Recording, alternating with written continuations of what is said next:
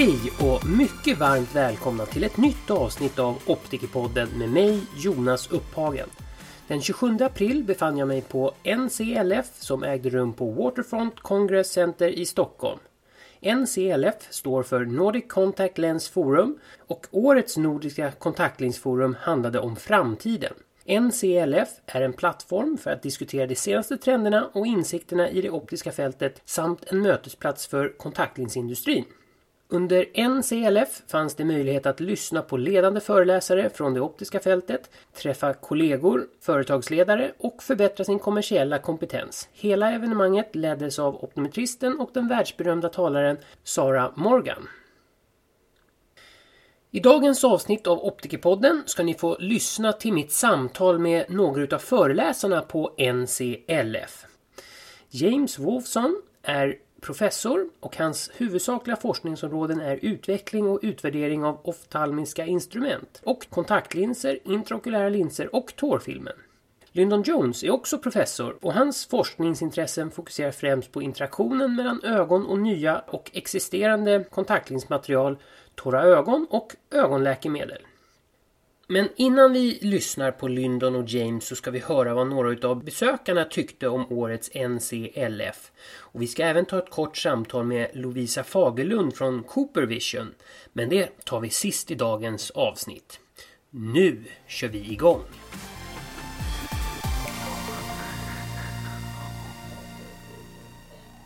Och nu har jag fått en möjlighet här så att då har vi hittat dig här så att du kan väl bara börja med att säga vem du är och var du kommer ifrån. Ja, jag heter Sofia Zetterström och eh, jag driver Linsen i Stockholm. Det är en eh, optikerbutik eh, och vi har väldigt mycket linser. Men vi gör allt, vi är en hel serviceoptiker. Även om namnet kanske tror att vi bara håller på med linser, men så är det inte. Okej, okej. Oh, nej, men det misstänkte jag faktiskt att det var lite sånt som ni höll på med. Men varför har du valt att komma till NCLF då? Jag tycker det är viktigt att möta kollegor och hela tiden uppdatera mina kunskaper och hänga med vad som är nytt. Eh, någonting som är väldigt mycket nu i, i skriket, eller vad säger man? Ja, i ropet. I ropet säger man kanske. Det är ju att eh, börja behandla närsynthet istället för bara korrigera den med vanliga linser och glasögon. Och det gör ju vi på linsen eh, med eh, nattlinser och med, det finns även mjuka linser man kan göra det med. Så att, eh, och det tycker jag är väldigt spännande att kunna vara med att faktiskt bidra till att folk får en bättre livskvalitet i det långa loppet. För att det bidrar ju till att det blir mindre sjukdomar, mindre risk att få sjukdomar i näthinnan som är förknippat med att ögat växer väldigt mycket. Och även eh, informera föräldrar om att det är viktigt att inte barnen är klistrade vid skärmarna och att de faktiskt är utomhus mycket. Eh, att eh, våran omgivning faktiskt ger en större risk för att bli närsynt än vad genetiken gör. Så att vi kan göra väldigt mycket i ett tidigt skede där egentligen. Och det tycker jag är fint att kunna vara med och bidra till det i det lilla.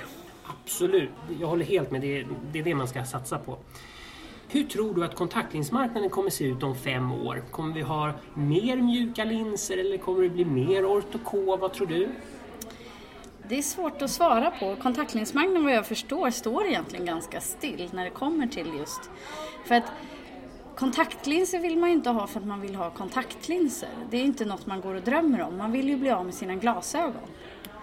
Och eh, när du kommer in då så då är det ju egentligen eh, eh nattlinser mycket bättre för att då slipper du ju ha linser och glasögon på dagen och det är ju då glasögon och linser stör. Men å andra sidan så är det ju, krävs det en del utbildning och det krävs eh, en specialist eh, och eh, det gäller att man utbildar sig i det och blir duktig på det. Så det är svårt att säga men förhoppningsvis ökar den, den biten. Ja. För det, det, finns ju en, en ett hinder för folk att stoppa någonting också på ögat på dagen och det blir torrt och obekvämt och sådär. Så att, eh, men kan man komma över det här hindret med att sätta åtminstone en nattlins på ögat så slipper man det ju på dagen. Hur ser du på framtiden gällande mjuka linser och speciallinser? Speciallinser eh, hoppas jag kommer lite mer. Eh, För de har ju visat sig vara i, i vissa fall, eller i många fall, mer hälsosamma än mjuka linser. Eh, så jag tror att det är viktigt att, att det finns både och egentligen. Eh, det finns ju andra hinder med speciallinserna istället som Alltså det är lite mer hantverk med speciallinserna. Man går lite mer back to basics liksom. Det har varit en, en uh, utveckling där, där man har försökt liksom uh, uh, spela på folks lathet med no rub och det, man ska inte känna av det. Men det blir bara bakslag egentligen på det. Så att förhoppningsvis så så växer det båda. Mm, ja. och de mjuka blir bättre. Ja. Och även de hårda såklart. Eller de speciallinserna blir också bättre. Allt blir bättre. Allt blir bättre. Jobbar du något med myopikontrollerande linser idag eller några andra speciallinser? Ja, det gör jag. Det, jag jobbar med eh, nattlinser eller ortho-K som det heter på fackspråk. Eh, som eh, eh, har visat sig stanna upp närsynthet. Jag jobbar även med de mjuka eh, närsynthetskontrollerande linserna. Och andra speciallinser som sklerallinser och eh, korneala, stabila linser som det klassiskt heter. Så jag jobbar över hela den rangen. Mm. Nu är inte dagen slut än så länge men har du fått med dig någonting härifrån från NCLF än så länge? Ja, det är ju att eh, det är ju en eh, revolution för vårt yrke att eh, gå från att bara kunna korrigera synfel till att faktiskt behandla synfel. Och då är det ju att behandla närsynthetsutveckling. Då gäller ju någonting som är väldigt viktigt som jag tror på är ju att vi informerar eh, föräldrar om hur viktigt det är med att vara utomhus. Eh, att inte sitta fastklistrade vid skärmarna för mycket. Nu har ju Världshälsoorganisationen också kommit ut med nya eh, guidelines för skärmar som är ganska hårda. Och vissa har ju kritiserat dem i och för sig att de är lite för hårda. Men jag tänker att det är bra för att det jag tror inte att det är sunt att, att vi ger eh, sådana beroendeframkallande saker till små barn. Liksom. Och det är, många vet att det påverkar oss mentalt men det är få som vet att det påverkar ögonen negativt också. Så att, eh, där har vi som optiker en väldigt viktig roll att, att, att fylla. Eh, vilken föreläsning tycker du har varit mest intressant idag? Ja, nu har ju bara halva dagen gått, men eh, jag är ju inne på det här med närsynthetskontroll så jag tycker både, vad hette han, John eh, från Oakland eh, om eh, myopikontroll och även Erik Robertstads föreläsning var väldigt intressant idag. Mm. Ja, skulle du rekommendera andra optiker att komma på NCLF nästa år? Skulle du rekommendera andra optiker att komma till NCLF nästa gång? Ja, absolut. Det är ett väldigt eh, välorganiserat eh, event. Eh, och det är alltid trevligt att träffa andra kollegor. Det ibland är det den där tiden emellan vad man gör som är viktig. Så det är viktigt att träffa andra kollegor och, och förkovra sig i kunskap. Mm absolut. Då Sofia, då tackar jag så jättemycket för att du tog dig tid att prata lite med mig här i Optikerpodden. Mm, tack för att jag fick komma. Ja, tack så jättemycket själv.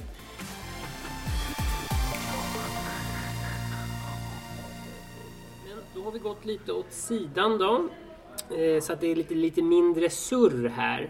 vi kan väl bara börja med att du presenterar dig själv och säger vem du är och var du kommer ifrån. Eh, Isak heter jag, eh, jobbar för närvarande på Europaklinikens ögonmottagning eh, på Sabbatsberg i Stockholm. Eh, varför har du valt att komma till NCLF?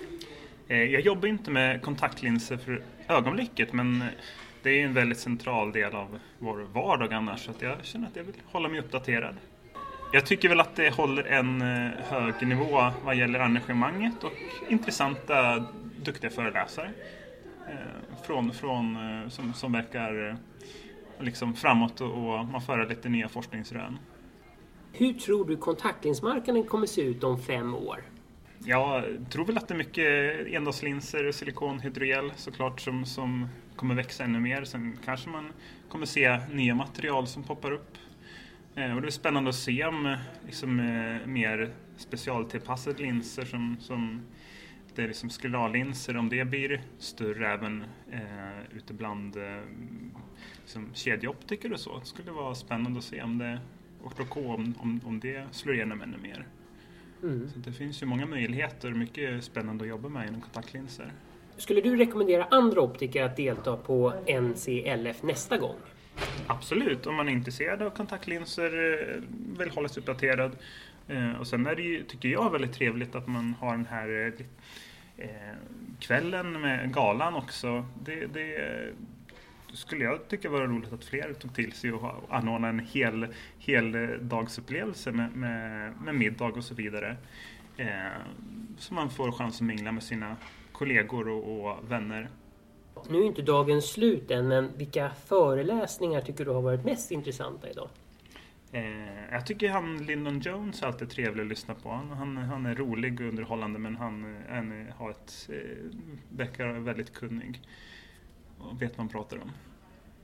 Ja, men Isak, då tackar jag så jättemycket för att du tog dig tid att gästa Optikerpodden. Tack så mycket Jonas. Det var trevligt. Ja, tack så mycket.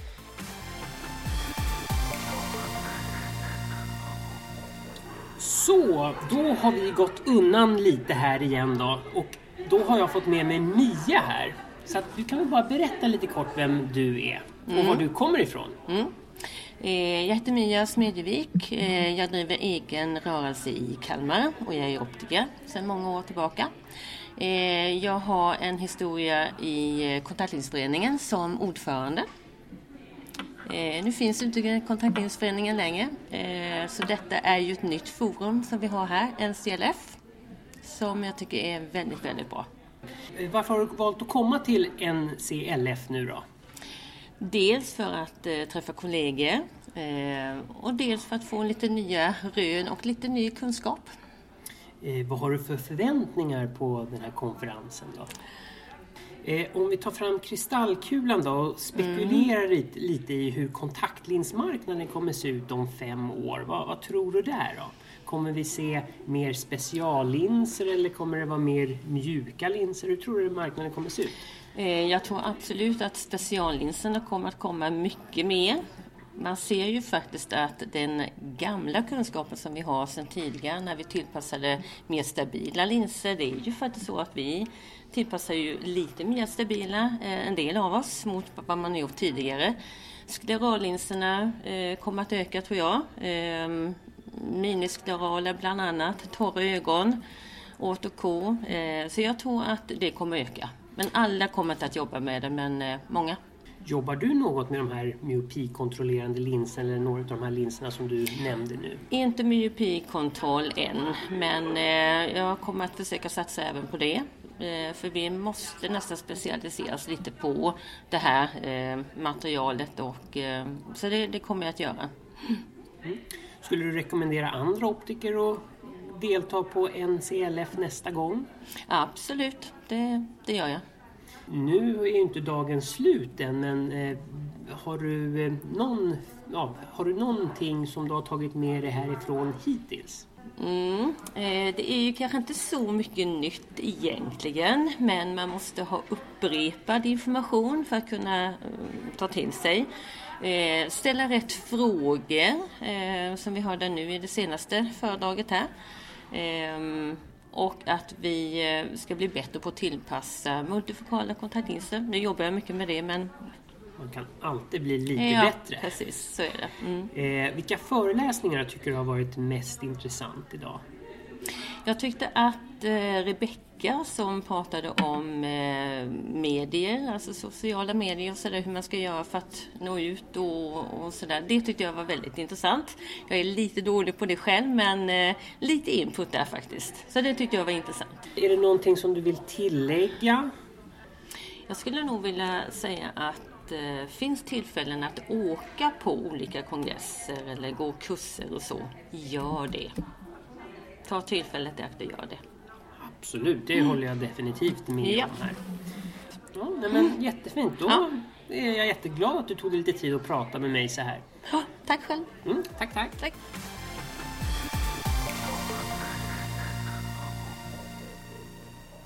Så, eh, Lyndon Jones, hello and welcome to Optikerpodden, or in English, the Optometrist Podcast. I'm very glad that you are here and taking your time and talking to me. Thank you for the opportunity.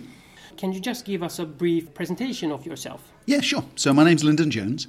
Um, I work at the School of Optometry and Vision Science at the University of Waterloo. Waterloo is about an hour and a half to the west of Toronto, so I'm now based in Canada. Um, I'm originally a British trained optometrist, moved to Canada almost exactly 20 years or so ago. My job at the university is to teach the contact lens course. I also work in the contact lens clinic one day a week, and my main research job is as director of CORE. CORE is the Centre for Ocular Research and Education, um, and we work with pretty much all of the industries that work in the contact lens and the dry eye space to help them uh, both develop new products and also to evaluate the existing products that they have. Okay. Just for a couple of minutes ago, you held a presentation about silicone hydrogel lenses, uh, and I say thank you for that very fine presentation. What would you say is the biggest difference in silicone hydrogel lenses uh, that are entering the market 20 years ago compared with the silicone hydrogel lenses that we have today? That's a great question. And, and, certainly, what we see over those 20 years is a, a big evolution of silicone hydrogel materials. The first generation of SiHys that came out, their, their, main reason for coming to market was to try to support extended wear. So, basically, uh, the industry and clinicians were interested in seeing whether we could safely provide patients with lens materials that allowed them to sleep in lenses overnight as a result, what we saw was lens materials that had a tremendous amount of silicone incorporated in, into them because the big advantage of silicone is that it's a great transmitter of oxygen. Now, the downside of silicone, however, is that it makes the lens materials fairly stiff, and also silicone doesn't wet very well. That's why we see that um, we use silicone uh, to seal up things like around our baths, and we use silicone sprays on things like coats and shoes because it, it actually repels water. So that's not really ideal for contact lens materials because what you're doing is you're creating a material that actually repels water and you're trying to put it into a very watery tear film. So those first generation materials, brilliant at transmitting oxygen, but didn't wet very well and they were fairly stiff. And so as a result were much more complicated to fit and often resulted in mechanical complications. The modern generation SiHy materials, what we've begun to realize is that Actually, we're tending to develop much more for the daily wear market. So, as a result, we've backed off the amount of silicone because we don't need as much oxygen transport. You still get more oxygen than you get with hydrogels, but not as much as those first generation SiHys. By backing off on the silicone, you get a better balance of properties. What we're now seeing is that the modern generation SiHys are much more wettable, uh, m- much lower modulus, a much higher water content. So, as a result, we're getting basically great oxygen transmission with improved comfort and fewer mechanical complications. Okay. Uh, what would you say is uh, the benefits of wearing silicone hydrogel lenses?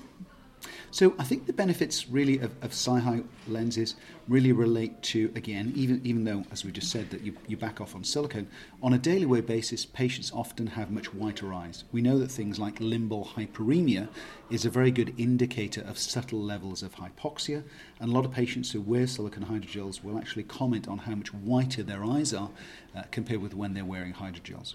The other thing now with modern SiHy materials is that because we've got the incorporation of things like really very, fairly sophisticated um, wetting agents, we're also seeing that for many patients they can actually get longer wearing times and improve comfort compared with their older materials. And is there any disadvantage of wearing silicone hydrogel lenses? So, so really, the, the kind of only disadvantage we see of silicone hydrogel lenses is in some patients. There are some patients for whom they find it very difficult to be able to wear silicone-based materials. We don't understand why. It's obviously the biology of their eye or the biology of their tear film. But sometimes you take a patient from their hydrogel lens, you refit them into a SiHy, and they're just not able to get good comfort. They're not able to get good vision you switch them back into a hydrogel, and they're perfectly happy again. Now, say it, it is relatively rare, but we do see some of these patients say we don't understand it, um, but certainly if that were to happen, then I would recommend that practitioners just go back to, uh, to hydrogel lenses. And I think for that reason, we're always actually going to see hydrogel lenses being on the market. You know, hydrogel lenses get a, get a bad name, but actually for some patients, they actually work very well um, patients who are just not as comfortable in SiHys as they are in hydrogels. And so practitioners will often say, hey, I think this patient's got a silicone allergy. Um, now, actually, that's biologically impossible. Your, your, your eye can't respond to silicone in an allergic reaction, so, so that's, not, uh, that's not true.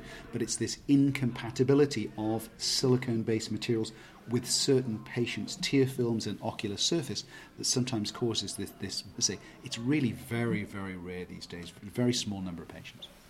If we talk about the oxygen transmission, which is the best, a silicone hydrogel lens or a corneal lens? Yeah, so you're talking about a rigid gas permeable lens. So, rigid gas permeable lens is much smaller, so it fits inside of the limbus. So, the advantage in terms of oxygen, if you're fitting a rigid lens, is that because you don't get full corneal coverage, you actually get oxygen coming around the side of the lens, which actually adds to the amount of oxygen that's actually going through the lens.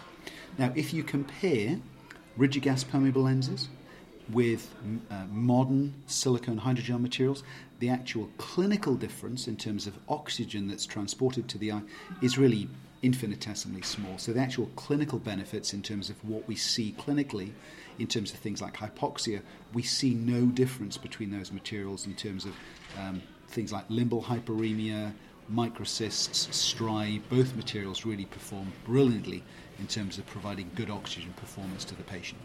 Okay. So, in your presentation, you were also talking about old lens cases. In Sweden, I don't believe this is a big problem, uh, but maybe it's a bigger problem in other countries. Yeah, well, that's great. I mean, if, if, if uh, replacement and cleaning of cases is not a big issue in Sweden because patients are replacing their case uh, on a regular basis, that's fantastic. What we see in many areas of the world is that uh, when you look at patients who get infiltrates and microbial keratitis, it's often linked to a dirty, contaminated contact lens case. Now, say if in Sweden, every time you, you buy a new bottle of solution, you get a brand new case, and then patients use that case, that's fantastic because certainly it will keep the complication rate down. What does surprise me, though, often is the number of patients who will actually come into you after a few months with a bag full of clean cases and say, Hey, I've got all these spare cases, what do you want me to do with them? Um, they don't, uh, patients really just don't associate contaminated contact lens cases with eye infections. And so I think it's important that practitioners do check up at every single time that the patient comes in for an aftercare hey, how often are you cleaning or replacing your lens case? Because if they do that and patients are good with replacing their lens case at least every three months, preferably every month, then that will certainly reduce the number of complications, which is fantastic. So in Sweden, we may be good at replacing the uh, lens cases, but I, I understand that this is a problem on the uh, environment instead. Yeah, and, and, and that is something, again, it's, it's interesting you say that because that's an issue that some patients have with daily disposable lenses. About, you know, basically this, this whole area now about being green for the environment and, and not throwing away things, particularly plastic. It's very interesting um, report a few uh, years ago, or a few months ago, sorry, in terms of finding contact lens cases in the ocean um, and that's primarily because patients will often take their contact lenses and they'll flush them down the toilet. You can't do that because they just end up in the water system. You really do need to throw it away in your garbage, your, your regular uh, rubbish, um, rather than washing them down the, down the toilet. So that's important. Yeah. And now comes a very interesting question. What about the future? When will we see contact lens use for video games and AR? Great question. So, I, I, for the last few days, I've actually been in Brussels at the EFCLIN meeting, the European Federation of, of Contact Lens and, and uh, IOL uh, lens meeting, and, and that was actually my topic of my conversation was about the, the future of contact lenses. In terms of the kind of future of contact lenses, I think what we're going to see are three really interesting developments in contact lenses. The first is in terms of, of using contact lenses to monitor disease. There's been quite a bit of effort looking at trying to um, use contact lenses to monitor glucose levels in diabetics. Um, Novartis have spent quite a few years trying to look at that, and before that, CibaVision. Um, there are uh, other companies now trying to look at using contact lenses to measure things like uh, osmolarity in the tear film in dry eye, uh, also things like um, cancer markers in patients with cancer. Um, and so there's a lot of work going on in that area. So contact lenses to basically monitor disease is certainly an area of interest. The next area is contact lenses to treat disease. There's a lot of interest in terms of contact lenses as a drug delivery device, and certainly one company, Johnson & Johnson, have had a number of, of studies already conducted looking at trying to deliver an antihistamine to the ocular surface in patients who have ocular allergies, and they've just had a paper come out on that. So, again, there are a lot of research groups looking at uh, using contact lenses to deliver drugs to the eye. In terms of the specific thing that you talk about, um, which is using contact lenses uh, for sort of video gaming and augmented reality, that requires an electronic contact lens. So, contact lenses that have electronics built into it. Now, interestingly, there actually is already one commercially available device out of Switzerland. It's called the Sensimed Triggerfish, and this lens actually uh, monitors your intraocular pressure overnight. It does incorporate some electronics into the lens, so um, people are now working and, and, actually commercializing those sort of concepts. But in order for us to have some kind of, of video gaming system or augmented reality, I think that's going to be a way off. People are looking at it. There are quite a lot of patents out in that area, uh, but I think that certainly will be after we see lenses for monitoring and treating eye disease. Okay, so I need to wait a little bit more. What would you say is the biggest difference in speaking in front of a Swedish audience or a Nordic audience compared with other countries?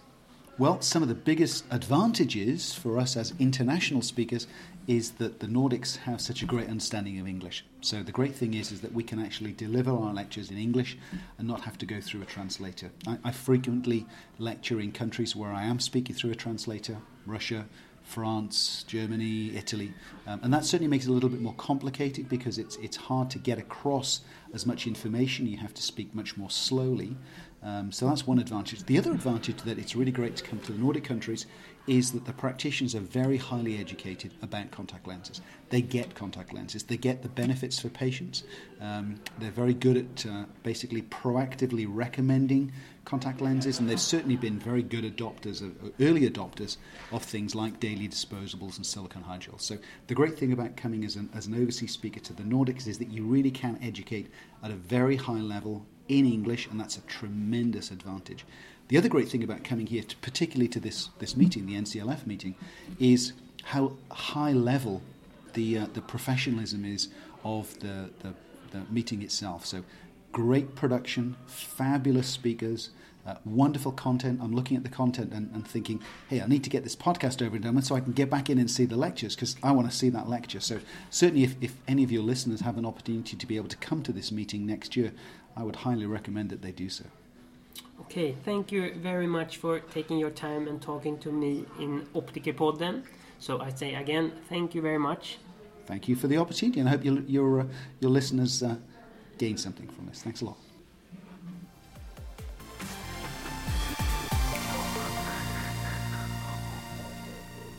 Hello and welcome to Optikerpodden, or in English, the Optometrist podcast. I'm very glad that you took your time to have a small talk with me. My pleasure. Maybe some listeners don't know who you are, so can we just start with a short presentation of you? Sure. My name is James Wolffsohn. I'm based in Birmingham in the UK, which is the, the second city of the UK, and I'm an Associate Pro Vice Chancellor at Aston University, but my background is as an optometrist.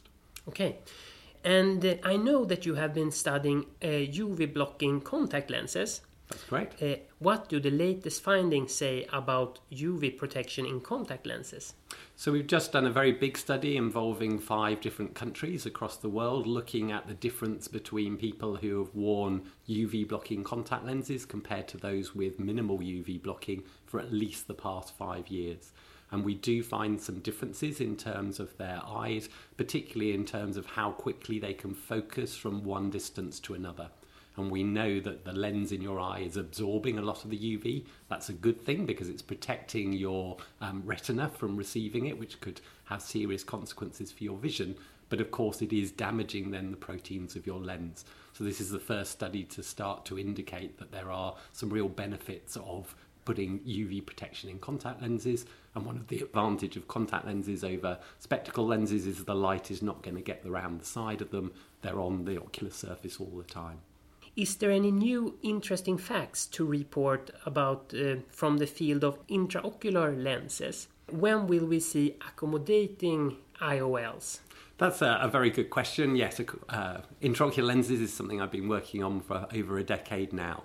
Um, and we have some very interesting new designs, particularly things like trifocal diffractive optics, so much more advanced than we get in, in contact lenses at the current time. Accommodation is an interesting one. So my PhD was in accommodation many years ago, and um, I went into other areas because I thought that there wasn't going to be good funding in in accommodation. Um, and then just over a decade ago, we got the first accommodating lenses. We did a lot of research for them, but we really showed they weren't accommodating in the way that people wanted them to. And things had gone rather quiet.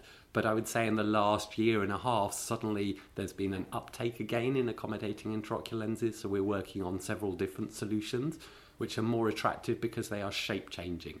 So instead of trying to get the optics to move in the eye where you can get a maximum of about one and a half diopters of benefit, shape changing is much more aligned with what the natural lens does. So if we can really get lenses that can change the curvature, front and back curvature of the lens in the eye from the push of the ciliary uh, muscle, then actually we could really restore proper accommodation. Um, and so there are some first in man studies going on um, and a big purchase of a, a, company by one of the big um, uh, pharmaceutical companies which could make a real difference in this space.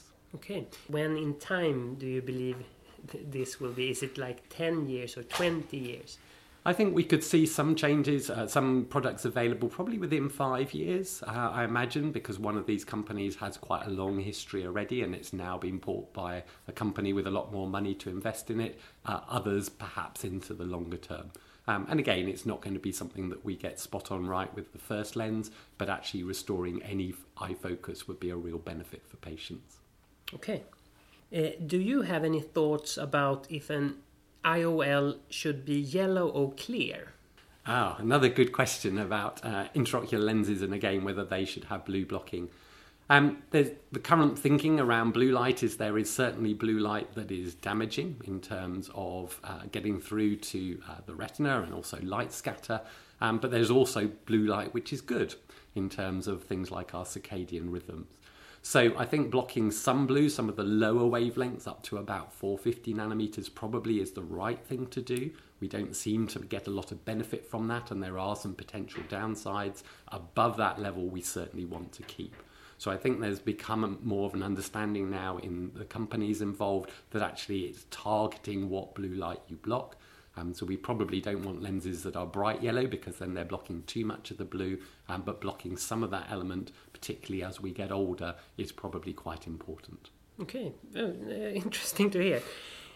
Uh, now I know that on your uh, presentation later on today you will talk about multifocal contact lenses.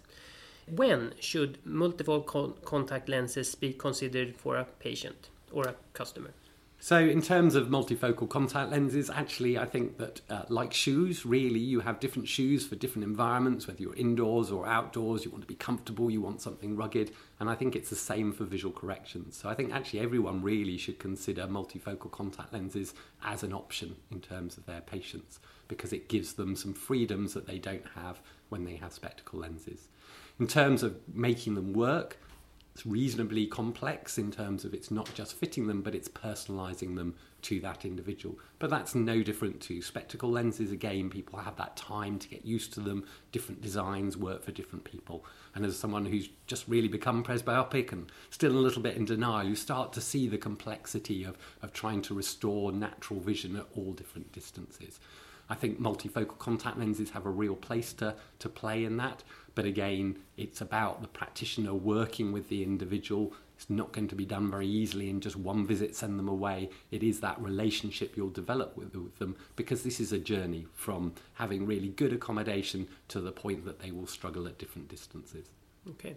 Is there any customer or patients that you think uh, should not, definitely not use uh, multifocal contact lenses? I think it's definitely harder if you've got someone like myself who's an emmetrope, so I'm not used to wearing a correction. Suddenly you're trying to give me a correction for near, but at the same time, then obviously I have to have something for, for distance. And I think it's obviously more challenging for people who haven't worn lenses before for their first sort of uh, visual correction with contact lenses to be one that's a more complex optical solution. But again, that talks to how we prepare our patients for the future and working in intraocular lenses as well, one of the real challenges we have with intraocular lenses is it's a one off solution. It's very difficult to exchange lenses. It can be done, but there are significant risks with it. So again, the patient that's been prepared beforehand, and we know that a certain type of multifocality or monovision or modified monovision works with that patient, we can fit them with intraocular lenses to give them those benefits with a much more, uh, which a much higher level of certainty than we could if they haven't tried those options before. So again, it's really useful that those patients follow that journey through and, and it's optimized really in the stages that presbyopia is developing. So when it gets to cataracts, and we'll all have cataracts if we live long enough, that actually we can uh, put that perfect solution into their eyes. Uh, what would you say is the main challenge for making multifocal lenses more widely available? I think in terms of contact lenses, it is the variability in lenses. We have lots of different manufacturers producing the lenses, but actually the pattern on them in terms of the optics is fairly similar. And you've got to remember that the lens, the complex optics that the company has created, is then combined with the very complex optics of your own eye. So, really, what I would be looking for is much uh, a greater differentiation between the offerings. So, center distance, center near, diffractive, segmented, all of the things that we see in intraocular lenses, which allow surgeons to mix and match and optimize it for the patient. In contact lenses, still most lenses perform fairly similarly. Um, we have some good lenses on the market, but again, to really be able to personalize them to get the most out for an individual patient, we need some really quite different designs. What's your opinion? Is it a good idea to try multifocal contact lenses before you do an operation, or is it um, uh, is it a bad idea to try that? I can't see any issues with trying lenses before you uh, have an intraocular lens. And the problem with, with an intraocular lens, because you can't take it out, you really want to try and optimize what's going to work for that patient beforehand.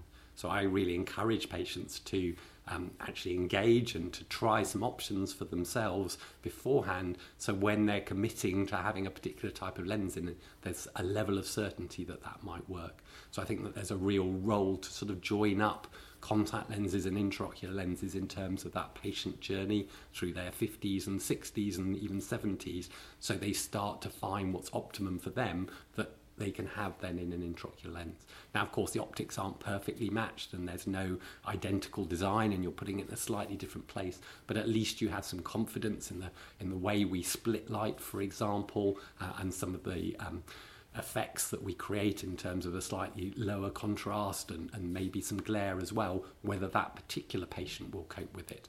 And that would really help uh, with intraocular lenses where we still have many surgeons who are very cautious about what they fit because they're worried about the effects. And of course it's very complicated if they get it wrong for a patient. So if we can do that trial beforehand as we can do so well in contact lenses that should really help in terms of people having the optimum vision correction right up into their um, 90s and beyond. Okay. What i'm looking for I, I want a product there that uh, the customers can try on a pair of glasses that show this is how you will see with an intraocular lens. But it seems like it's difficult to find a product like that. Yeah, there are now some adaptive optic systems that you can buy, so commercial adaptive optic systems which can simulate different profiles, for example, of intraocular lenses. Now, obviously, they're only worn for a short period of time, people aren't adapting to them, um, so it's not the, the sort of perfect system but they've been designed specifically to try and allow patients um, to, to simulate what it might be like to have a particular optical design in front of your eyes. So people are moving, they understand that issue, and are trying to, to um, create ways that we might be able to simulate vision through different corrections in the future. Okay, yeah, I need to look that up. Now comes a very interesting question. Uh, now we will talk a little bit about the future. What type of lenses do uh, do you think that we will see in the future? Um, so I think we will see uh, accommodating lenses, possibly not with contact lenses, although people are trying to make uh, contact lenses uh, accommodate. I certainly think that we will have much more sensor technology in our contact lenses. We can already put channels, for example, in contact lenses where we can start to sense the ions in your tear film. Um, so we could have contact lenses that, for example, change colour if you've got more of a dry eye, and we can read that with a, a smartphone type technology. Um, And um, I think we'll have more combination of treatments. People are already working on pharmaceuticals, for example, for presbyopia. So you combine reducing slightly your presbyopia with a drug with um, maybe a contact lens that has to have less complex optics so we don't get some of the downsides. Again, could be a really good visual correction for people. Okay. Uh, what would you say is the biggest difference in speaking in, a, in front of a Swedish or a Nordic audience compared with other countries? I think uh, you tend to get very lively audiences here, very interactive audiences. It's been great to see the interactive voting today of people really engaging with that and people really wanting to learn. And I think that that's great. We want practitioners who will really do the best for their patients and what. Uh, knowledge there is today will change tomorrow. It's that constant learning and adapting to give the best uh, quality of life to our patients. Uh, then I just say thank you very much for taking your time and uh, meeting me here in Optikerpodden. My pleasure. It's been a real nice conversation. Yeah, thank you very much. And um, again, I'm very glad that you took your time. Pleasure. Mm, thank you.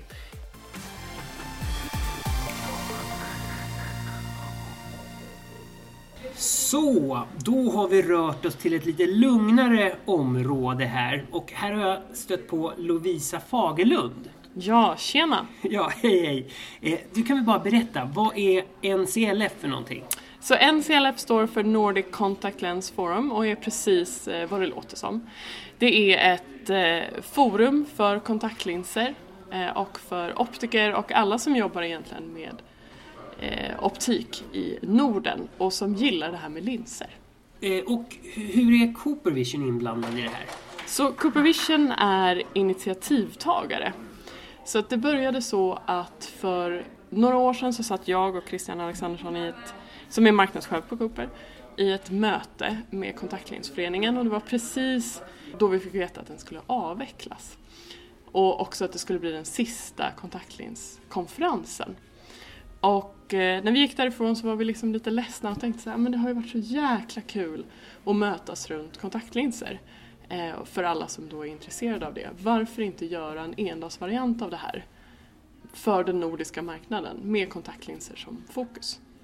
Så det är en produktneutral konferens med eh, föredragshållare då som antingen jobbar inom akademin eller som är optiker och jobbar inom vanlig praxis. Eh, men det är Coopervision som har arrangerat det så att säga. Vad är syftet med NCLF? Syftet med NCLF är eh, delvis att man ska mötas runt ett gemensamt intresse som är kontaktlinser. Men också att skapa ett forum där man kan få träffas oavsett vilken kedja man tillhör. Det spelar ingen roll om du är optiker eller om du bara jobbar mycket med linser i butiken. Att alla som är intresserade av linser ska kunna träffas och eh, utbyta idéer, men också lära sig nya saker. Så alla som vill eh, får vara med. Så det spelar ingen roll vilken roll du har, alla är välkomna. Skulle du säga, eller kan du svara på det här, eh, finns det några stora skillnader mellan hur man jobbar som optiker i Norden? Ja, om vi tittar just på kontaktlinssidan så finns det ju faktiskt det. Vi vet att vi i Sverige tillpassar mer månadslinser än endagslinser jämfört med våra eh, Eh, vänner i de andra nordiska länderna.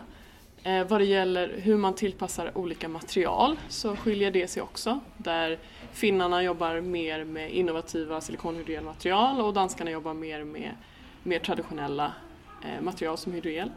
Eh, I Norge ser man mer tillpassningar av speciallinser. Så att det skiljer ju sig ganska mycket mellan regionerna bara på linser. Om vi skulle ta fram kristallkulan då och spekulera lite i hur linsmarknaden kommer se ut i framtiden. Vad, vad tror du om eh, kontaktlinsmarknaden om fem år? Tror du att vi kommer röra oss mer mot speciallinser och ortoko eller kommer vi bli mer mjuka linser? Vad, vad, tror du? Så att om man tittar i kristallkulan så tror jag att om eh, fem år så kommer man jobba mer med det som är custom made. Så man kommer jobba mer med att se till att varje kund får precis den typen av lins som de behöver. Och det kan antingen vara ett ortok-alternativ eh, eller att man kanske till och med kan 3D-printa linser som passar exakt med optik och allting för, eh, för den som ska ha den. Men också att vi går ifrån att bara tillpassa till också behandla med kontaktlinser. exempelvis myopi men kanske också allergi och andra saker som hade varit väldigt coolt om vi kunde få till. Mm. Och vad händer nu då? Nu börjar ju konferensen ta slut här Mm. och vad, vad, vad händer ikväll för någonting? Så ikväll är det eh, lite festligheter. Det är något som kallas för Nordic Optical Awards. Eh, där det helt enkelt delas ut pris till framstående både optiker, säljpersonal och eh, eh, butiker. Okej. Och eh, vad har du haft för funktion på NCLF idag? Ja, idag eh, så har jag varken hunnit gå på toa eller äta. För att jag har varit moderator för den lilla scenen. Så vi har alltså haft två scener som har gått parallellt. Där det har varit eh, föreläsningar på den stora scenen och sen har vi haft Q&A, eh, alltså frågestund egentligen, eh, på den lilla scenen. Och det är den som jag har eh, jobbat med då. Okej. Eh, är det någonting som du tar med dig särskilt från NCLF 2019? För det första att jag tycker att det är så fantastiskt att se alla kollegor från Norden med samma intresse. Man märker att ja, men, intresset för kontaktlinser är stort. Oavsett vilken typ som man tillpassar. Det har varit väldigt god stämning, alla har varit glada, eh, det har varit mycket bra frågor. Eh, folk är taggade på att jobba med kontaktlinser och det tycker jag är superkul. Och det är nog det som jag kommer ta med mig allra, allra mest härifrån. Ja, nej men då tackar jag så jättemycket Lovisa för att du tog dig Tack tid så att prata lite med mig här. Eh, ja, så att igen, tack så mycket. Tack! Ja men det är super! Ja, ja, ja, det får vi se. Det får vi se. som- som- Som vanligt. Ska se, vi trycker på play också.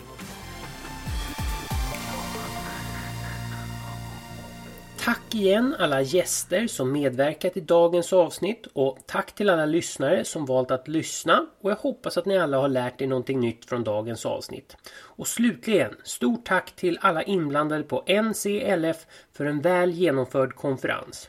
Och kom ihåg att ni gärna får prenumerera på Optikerpodden via Soundcloud, iTunes, Acast eller via Spotify så att ni inte missar några avsnitt. Vi hörs!